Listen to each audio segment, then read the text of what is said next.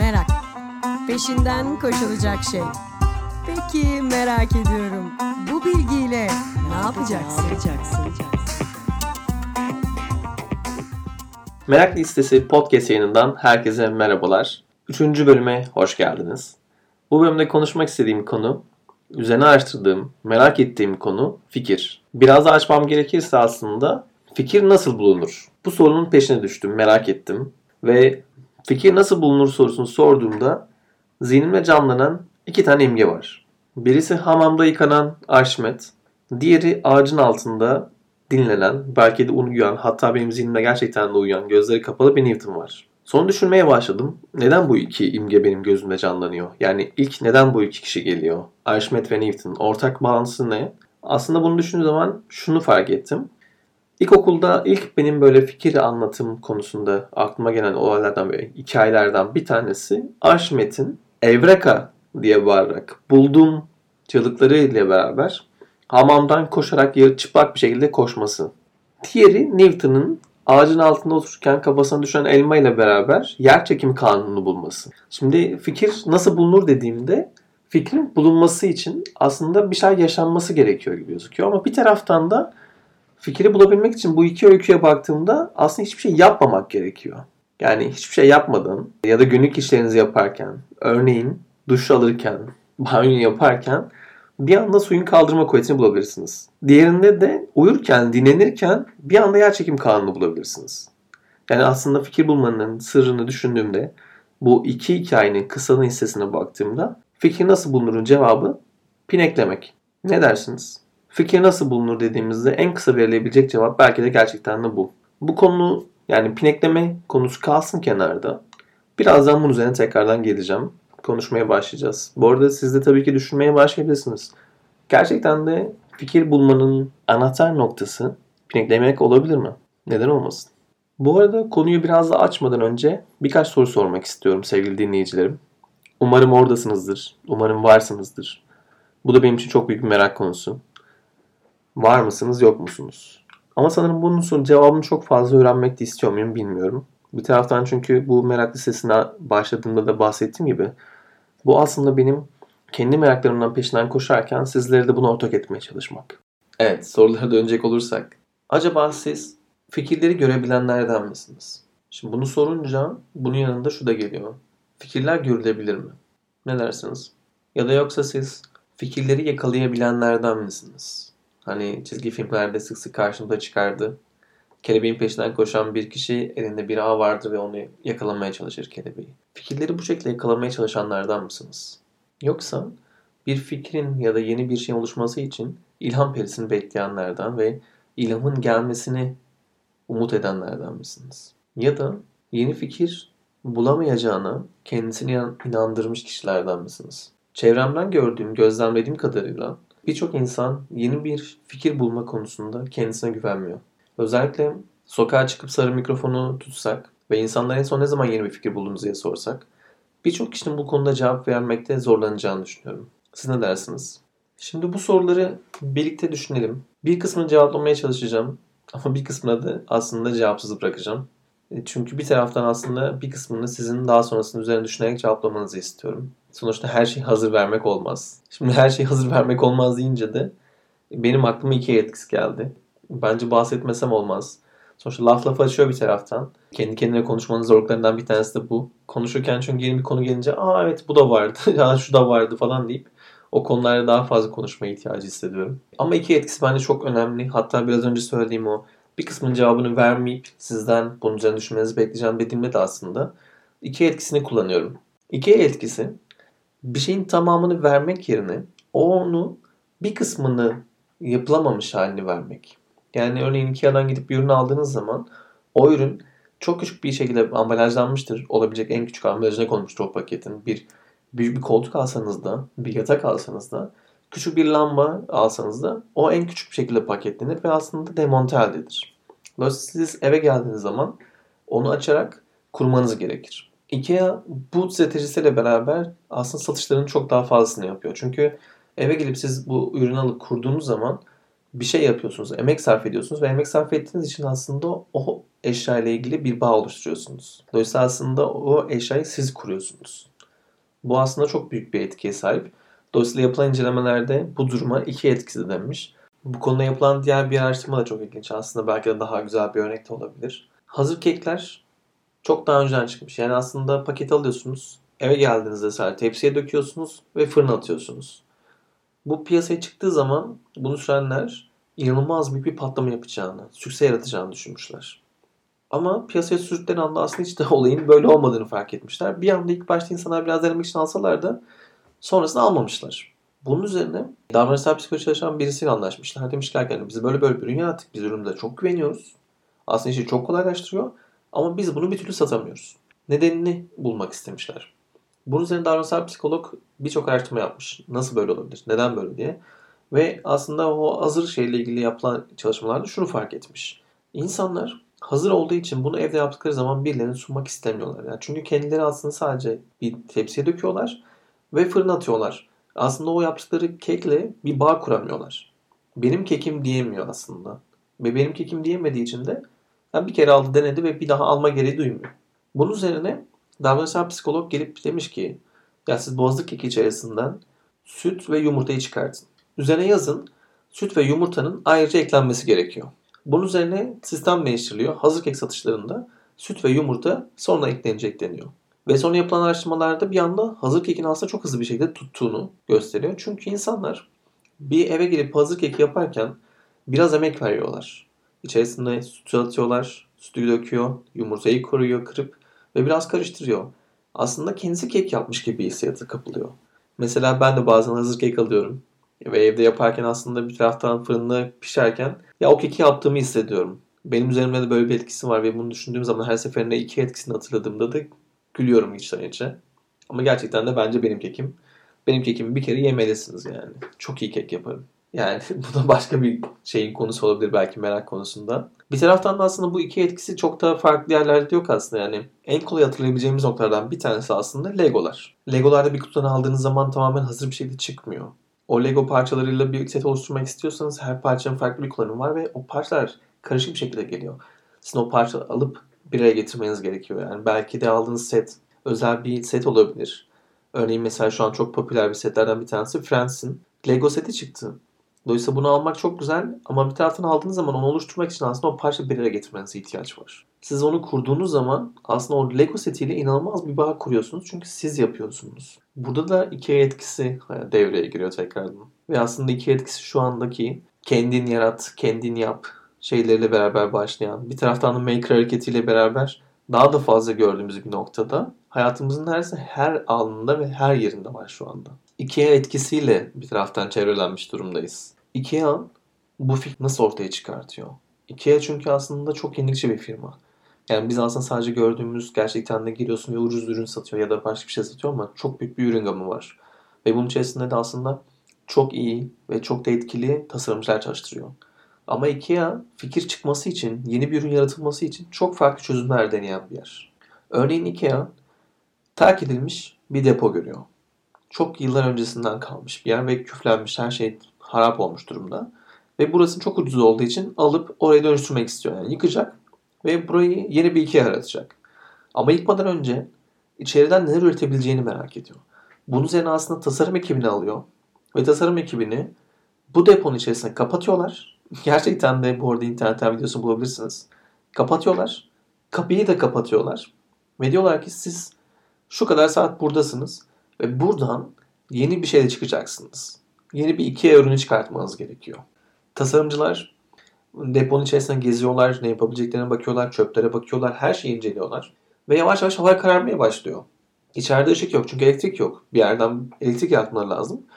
O anda bir tasarımcının aklına eski bir fabrika olduğu için eskiden sigortalar olan bu porselen sigorta aklına geliyor. Gidiyor bakıyor gerçekten porselen sigortaları duruyor. Porselen sigortayı alıp bir tane içerisinde acaba mum olabilir miydi diye düşünüyor.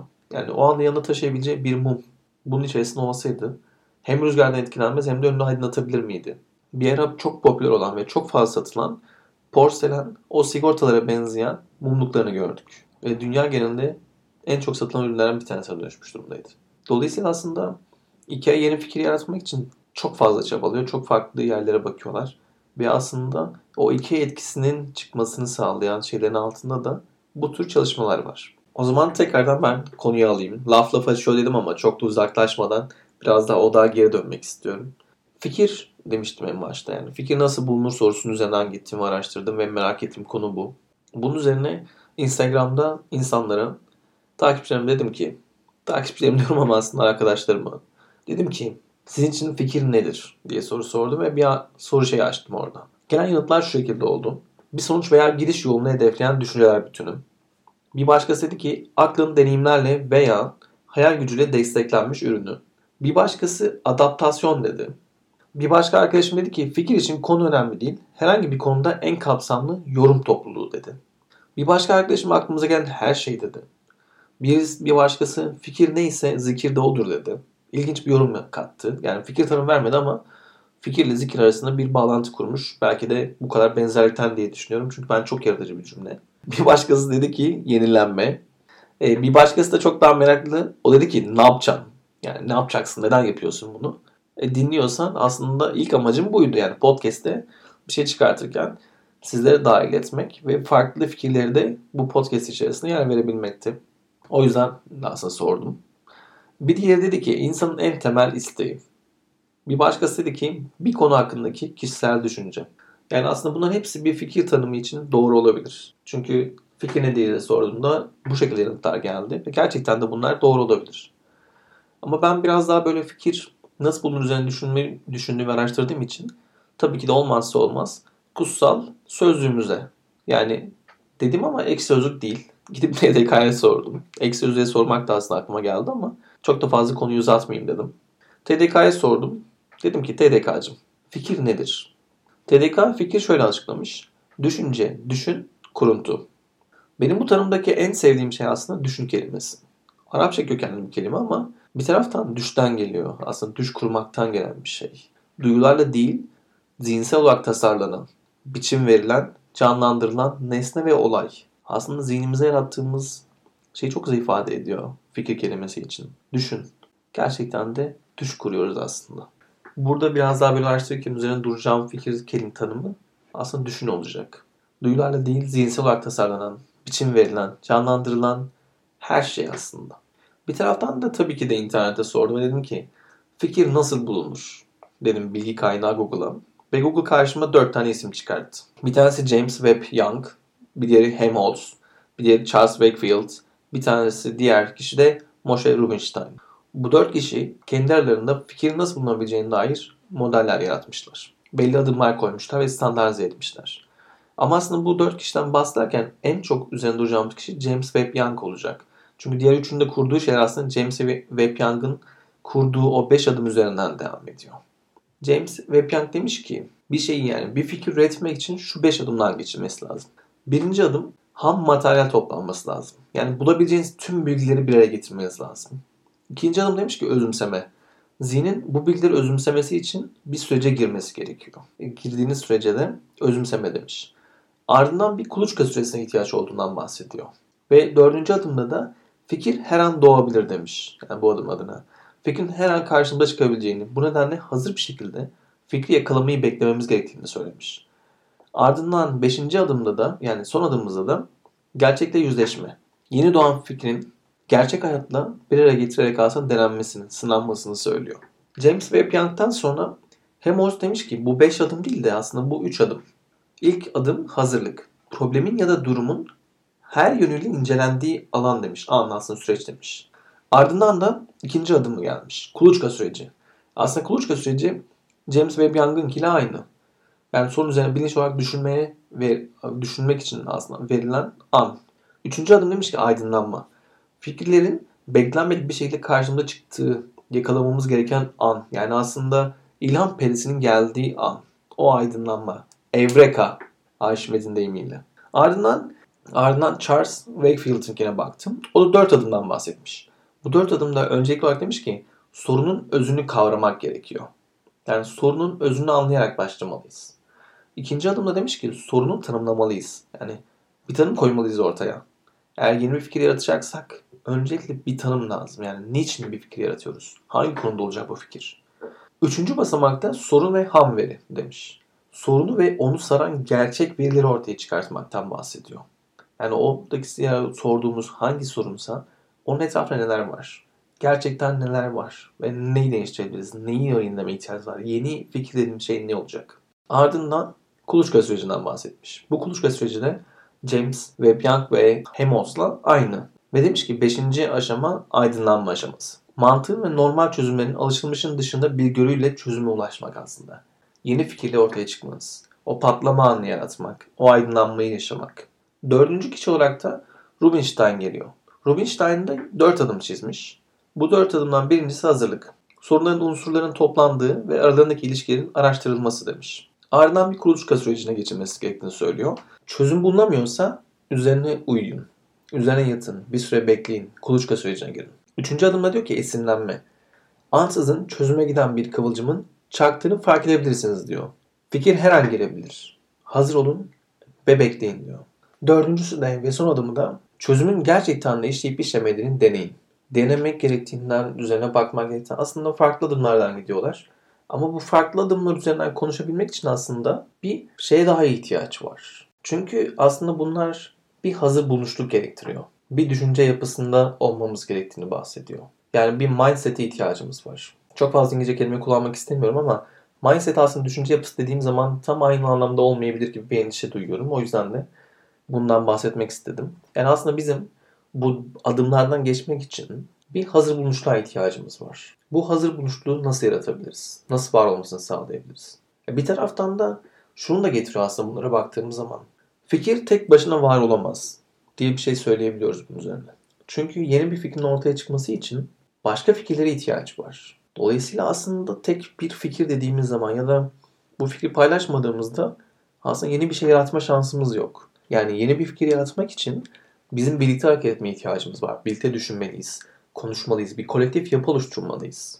Ve birlikte bunlar üzerinden konuştuklarımızı paylaşmaya ihtiyacımız var. Fikirlerimizi paylaştıkça başka fikirlerle çarpışmasını, onlarla bir arada olmasını, hemhal olmasını görüp birlikte hareket etmemiz gerekiyor. Dolayısıyla fikir yaratabilmek için farklı fikirlere ihtiyacımız var. Örneğin Francis Carter diyor ki, bir insanın yeni fikir yakalayabilmesinin tek bir yolu vardır. Sahip olduğu iki ya da daha çok fikri yeni bir bütünsellik yaratacak biçimde birleştirmek ya da bütünleştirmek. Bunun yolu da bu fikirler arasında o zamana kadar farkına varamadığı ilişkiyi bulmaktan geçiyor. Gerçekten aslında fikir dediğimiz şey başka fikirler üzerine inşa edilen, onlardan temel alan ve ne kadar farklı fikri bir araya getirirseniz aslında o kadar güçlü bir fikir üretebilmenizi sağlayan bir yer. Nasıl fikir bulunur sorusunun cevabı için ilk şart pek çok fikre sahip olmak. Şimdi böyle söyleyince aslında bu biraz da böyle yumurta mı tavuktan çıkar, tavuk mu yumurtadan çıkar konusuna da gelebiliyor. Ama ben mesela şeyi çok seviyorum yani bu tür şeylerde aslında o fikir sahibi olmak konusunda mesela geçen gün Dave Chappelle'in bir stand-up'ını izlerken şeyden bahsettiğini gördüm. Dedi ki benim evde bir şaka kavanozum var. Ben aklıma gelen tüm fikirleri o kavanozun içerisine atıyorum. Ardından böyle bir süre geçtikten sonra oradan bir tane çekiyorum. Ve o çektiğim şeyi o gün yapacağım gösterinin içerisine koymaya çalışıyorum. Kavanozda birçok fikri biriktiriyor, birçok şaka biriktiriyor ve bunları aslında şovun içerisine koyuyor. Tasarladığı şeyin üzerine koymaya çalışıyor. Dedim yani yeni bir fikir için aslında, yeni bir şaka için daha farklı fikirlere, daha farklı şakalara ihtiyaç var. Ve Chappelle bunu evinde bir tane kavanoz bulup aklına gelen her fikri onun içerisine atarak yapmış. Fikir konusunda kötümser olmamak gerekiyor. Evet yeni fikir oluşturmak için çok daha fazla fikre ihtiyacımız var. Bu bir gerçek. Ama bir taraftan da aslında belki de en çok göz ardı ettiğimiz konulardan bir tanesi yatıyor. Aslında biz her an fikirler üretiyoruz. Her an. Neredeyse fikir üretmeden durduğumuz bir an yok. Örneğin David Kahneman kitapların bir tanesinde deneyimleyen benliğimizden bahsederken diyor ki psikolojik şimdi oluşturan her anın uzunluğu 3 saniye bulabilmekte. Bu da insanların bir günde 20 bin, yaklaşık olarak bir insan ömrünü 70 yıl belirlersek 70 yıl içerisinde de 500 milyondan fazla an deneyimlediğimizi gösteriyor diyor. Yani aslında biz her an dediğimiz şeyde birçok fikir düşünüyoruz ve bu fikirler üzerinden bakıyoruz. Aslında biz sürekli fikir üretiyoruz. Yani o yüzden aslında ilk sorduğum sorulardan bir tanesi olan o fikir nasıl üretilir ya da fikir nasıl bulunur sorusu için hepimiz çok rahat bir şekilde yapıyoruz bunu. Hepimiz sürekli buluyoruz. Ama yaratıcı ve etkili yeni fikir dediğimizde sanırım biraz değişmeye başlıyoruz. Yani bulduğumuz fikir başkasının düşüncelerinden nasıl farklılaşabilir? Nasıl daha yeni olabilir? Burayı düşünmek çok önemli. Şunun gibi aslında. Herkes basketbol oynuyor ama ben nasıl Michael Jordan olabilirim? Ya da işte asıl soru orada ben nasıl Michael Jordan'dan daha iyi olabilirim? Fikir nasıl bulunur sorusunda etkili ve yaratıcı fikir nasıl bulunur sorusuna odaklanmak gerekiyor. Bu soruyu düşünce de benim aklıma her zaman aslında reklam ve pazarlama sektörü geliyor. Benim çok büyük merak duyduğum sektörlerden bir tanesi. Çünkü inanılmaz yaratıcı bir ekip var. Ki zaten bu ekiplerin sürekli şeylerini görürsünüz yani. Hep böyle bir yaratıcılıktan bahsedilir. Her yerde vardır. Ve işler aslında sürekli yeni bir fikir bulmaktır. Çünkü aslında tüketici olarak bizleri çekebilmeleri gerekiyor markalar için. Ve markaların üretebilmesi için sürekli yeni fikirlere ihtiyaç var. Ve aslında yapılan şey her kampanya için belki de onlarca fikirler üreterek bunun içerisinden bir tanesinin reklamını çekmek, bunun tanıtımını yapmak, pazarlamasını yapmak. Bunu yaparken de rakiplerinden ve piyasadan farklılaşma ihtiyaçları var. Dolayısıyla aslında bunu yaparken her yıl ya da belki de her ay çok daha farklı fikir bulmaları gerekiyor. Fikir nasıl bulunur dediğimizde reklam ajanslarına bakmak lazım ama Türkiye'de reklam ajansları deyince de aslında çok konuşmak da istemiyorum. Başka bir konuda değiniriz belki de. Çünkü çok büyük mobbingin de araya girdiği ve stres seviyesinin çok yüksek olduğu bir sektörde geliyor. Bunu belki de farklı bir yerde konuşuruz diyorum ve bunu kenara atıyorum tekrardan. Ve konuya dönüyorum. Fikir nasıl bulunur konusunda. Ya örneğin mesela bunlara bakarken, araştırırken şeyi gördüm. Mesela 1940'larda tıraş kapları için 94 tane farklı patent alınmış. 1940 yılında. Şu an tıraş kabı dediğimde yani gözümüzde çok fazla bir canlanmıyor. Yani benim aklımda böyle bir bakır bir kap canlanıyor ama o işte fırçayı sürebildiğimiz, koyduğumuz falan. Çünkü çocukluğumu hatırlıyorum ve çocukluğumda babam bunu kullanıyordu. Ama 94 tane farklı tıraş kabın olabileceğini düşünmek çok ilginç değil mi yani? 94 tane farklı tıraş kabı üretiliyor ve bunları patentleyebiliyorsun. Bence çok ilginç bir konu. Gerçekten de aslında fikir nasıl bulunur diyoruz yani. Yeni fikir nasıl bulunur? 94 tane farklı tıraş kabı bulmak bence bu konuda çok büyük bir ilham. Gerçekten de öyle değil mi sizce de? Ya da mesela farklı şeylere geçebiliriz. Örneğin reklamcı ve işte pazarlama konuları arasında etkili olan kişilerden bir tanesi Jack Foster. Ve Jack Foster'ın bir anısında şunu paylaşıyor. Diyor ki ben 4 yıldır reklamcılık ders veriyorum. Ve her sene boyunca aslında 3 yıldan biri, daha önceki bu yılın dışındaki diğer 3 yıl boyunca ben öğrencilerden açık hava reklamı istedim diyor.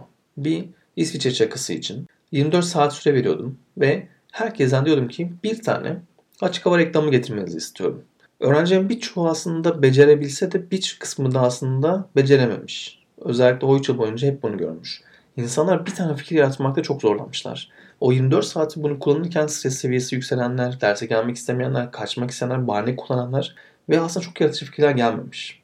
Dördüncü yılda değiştirmek istemiş. Demiş yani bunun yerine farklı yapabilirim diye soruyor ve dersle arasındaki öğle arasını kullanmak istiyor. Diyor ki öğrencilerin hepsine sadece öğle aranız var ve öğle aranız boyunca bir açık hava reklamı kampanyası yaratacaksınız. İsviçre çakısı hakkında en az 10 tane fikirle geleceksiniz diyor. Öğrenciye salıyor. Öğrenciler öğle arasında çalışmaya başlıyorlar ve öğle arasından sonra geldikleri derste öğrencilerin hepsinin ondan fazla fikir bulduğunu görüyor. Hepsi ondan fazla şey yapıyor. Hatta bazı 25 tane fikir yapmışlar sadece öğle arasında. Açık hava kampanyasıyla ilgili İsviçre şakasıyla alakalı. Yani dolayısıyla aslında şunu fark ediyor. İnsan olarak özellikle de yetiştiğimiz sistem içerisinde biz tek bir doğru olduğunu düşünerek büyüyoruz. Yetişiyoruz. Zihnimiz bu yönde şekilleniyor. Nöronlar arasındaki bağlantılar tek bir doğru üzerine geliyor ve o doğruları aldığımız zaman orası güçleniyor ve diğer fikirleri kabul edemiyoruz. Dolayısıyla aslında fikirlerimizle muhafazakarlaşıyoruz. Ve muhafazakarlaştığımız fikirlerin tek bir doğru olduğunu düşünüyoruz. Kullanılan tüm sınavlar bize tek bir doğruyu bulmak üzerine yapıyorlar. A, B, C, D, E şıklarının hangisi doğrudur? Bir şey istendiği zaman, bir fikir üretmek istediğimiz zaman çok zorlanıyoruz. Çünkü bir tane doğru olduğunu düşündüğümüz için zihnimiz bize izin vermiyor. Yapmamız gereken şeylerden bir tanesi de biraz önce bahsettiğim düşünce yapımızı değiştirmek. Tek bir doğru olmadığını, bir sorunun ya da bir konunun aslında birden çok cevabın olabileceğini ve bazen kişiden kişiye değişebildiği için binlerce farklı cevabı olabileceğini düşünmek. Aslında düşünce yapımızda değiştirmemiz gereken ilk şeylerden bir tanesi bu. Fikir nasıl bulunur sorusu için bence en kritik noktalardan bir tanesi düşünce yapımızda tek bir doğrunun değil birçok doğrunun olabileceğini düşünmeye başlamak. Bu aslında çok büyük bir etken. Düşünce yapımızı değiştirmek için yapabileceğimiz şeylerden birkaç tanesini ben size için derledim. Özellikle bunu derlerken de Jack Foster'ın listesini örnek aldım. Çünkü bence en etkili örneklerden bir tanesi. Özellikle yukarıda bahsettiğim James Young'ın yaptığı birçok şey aslında fikir şeylerinde içerse de çok daha ayrıntılı bir liste var. Her şeyde olduğu gibi öncelikle eğlenmeye ihtiyacımız var. Hep unutuyoruz ama yeni bir şey dediğimiz şey heyecan verici bir şey. Farklı olan bir şey. Ve bunu yapabilmek için aslında bizim keyif almamız, o anın tadını çıkartmamız, üzerine düşünmemiz ve bunun eğlenerek yapma ihtiyacımız var. Aslında bu her işte yaptığımız gibi. Ardından fikir sever olmamız lazım. Yeni fikirler söylendiği zaman ya da yeni olması da aslında çok eskiden olan bir fikir de tekrar söylense bunu severek karşılamak. Yani sürekli aslında yenilikler yaratırken fikirleri sevmeye ihtiyacımız var. Bir taraftan e, hedefleri görmemiz gerekiyor. Nereye gidiyoruz? Ne yapacağız? Hangi noktalarımız var? Nereden nereye geçebiliriz? Nasıl gidecek?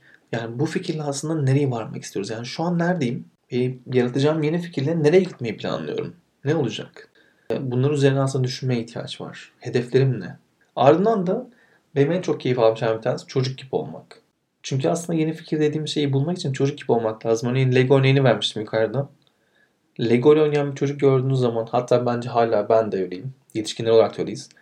Lego ile oynamak çok keyifli, çok eğlenceli bir şey. Milyonlarca olasılığı görebildiğiniz bir alan. Lego'nun tuğlalarını Nasıl koyacağınıza dair milyonlarca kombinasyon var. Ve belki de her seferinde yaptığın şey aynısı olmayacak. O yüzden aslında sürekli yıkmak lazım, hevesli olmak lazım, merak etmek lazım, neden sorularını sormak lazım. Yani aslında bir çocuğun nasıl olacağını düşünerek ya da belki de gerçekten içimizdeki çocuğu hayal hayattaysa ona bırakmak gerekiyor birçok şeyi. Ardından kafayı doldurmalıyız. Eski unsurların neler olduğunu görmemiz lazım. Güzel bir araştırma yapmamız lazım. Farklı konuları bulmamız lazım. Sadece hep odaklandığımız, güçlü olduğumuz, merak ettiğimiz yönler değil. Bazen de acaba şu nedir, bu nedir falan deyip farklı nokta uçmaya ihtiyacımız var. Hep yaptığımız şeylerin dışına çıkmaya ihtiyacımız var. Rutini bozmak gerekiyor bazen.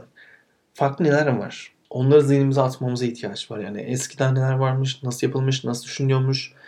Bunlar üzerinde aslında bilgi sahibi olmak lazım.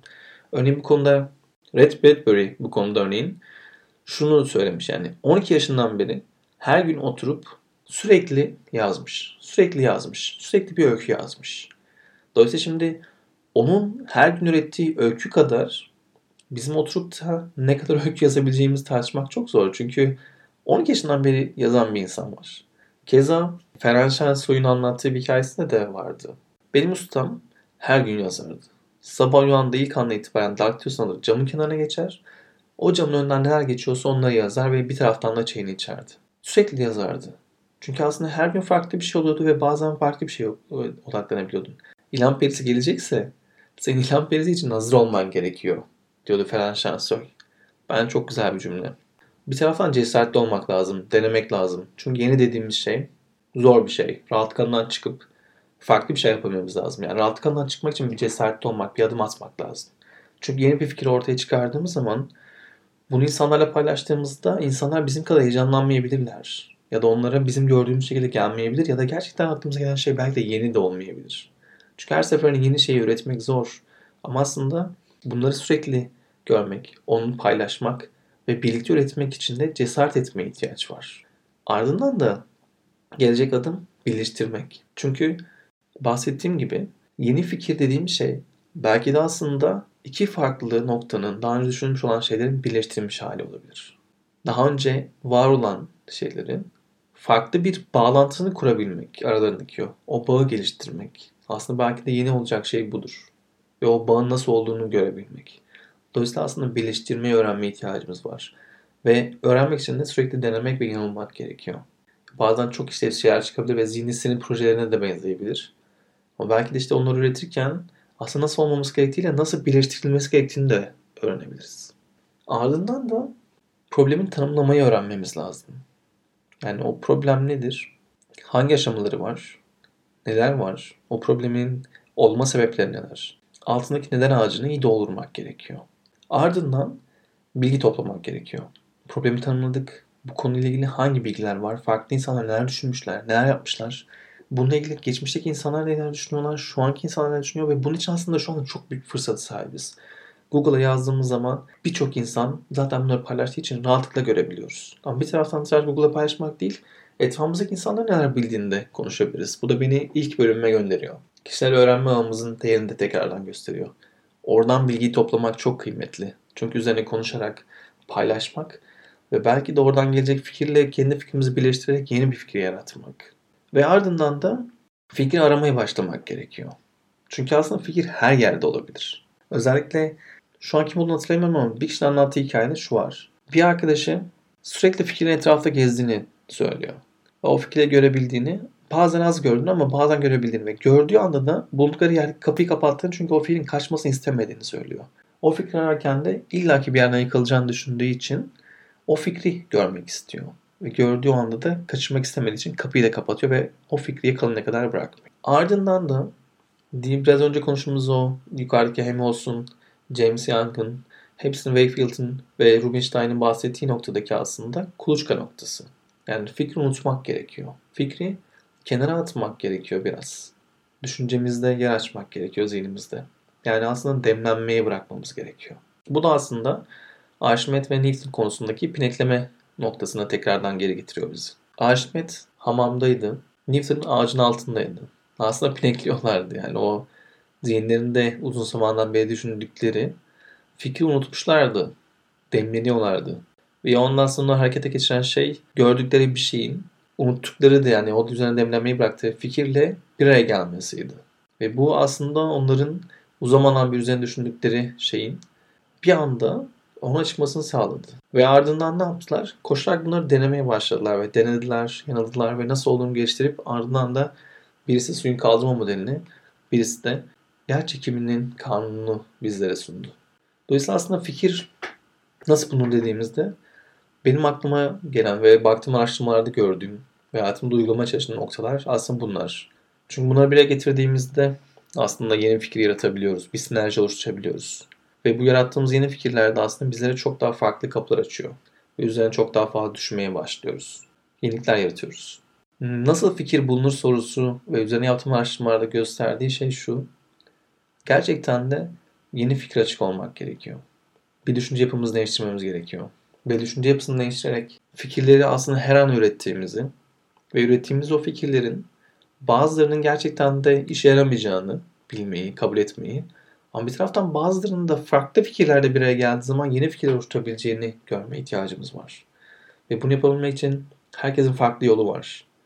Ben yukarıda bahsettiğim kişileri araştırıp bakabilirsiniz. Yani James Young'ın yazdığı o 5 adımdan geçme gerekiyor. Belki de gerekmiyordur. Çünkü fikir nasıl bulunur konusunda bile 4 tane model hemen karşımıza çıkıyor ve 4 model aslında birbirinden farklı. Yani iki tanesi 5 adımdan bahsediyor, birisi 3 adım diyor, birisi 4 adım diyor. Yani aslında nasıl fikir bulunur konusunda bile bu kadar farklı yaklaşımlar var. Fikir nasıl bulunur konusunda kendimizi keşfederek, içimize bizi heyecanlandıran konuda nasıl gitmemize, gidebileceğimize bakmamız, hangi yolları kullanabileceğimizi görmek, belki de bazen de bize bir kılavuz oluşturması için de belki de ilk aşamada bu modelleri kullanmak ve ardından da aslında kendi modelimizi oluşturmaya ihtiyacımız var. Ne dersiniz? Belki de siz yeni bir model yaratırsınız ve bunun hepsini kapsıyor olabilir. Fikir nasıl bulunur konusunda beni dinlediğiniz için çok teşekkür ederim. Ben bu konuyu araştırırken çok keyif aldım. Üzerine düşünmek bana çok iyi hissettirdi. Bir taraftan da uzun zamandan beri aslında üzerine yattığım konulardan bir tanesiydi. Bu yayını kaydetmek ve üzerine konuşuyor olmak beni tekrardan çok heyecanlandırdı. Dinlediğiniz için çok teşekkür ederim.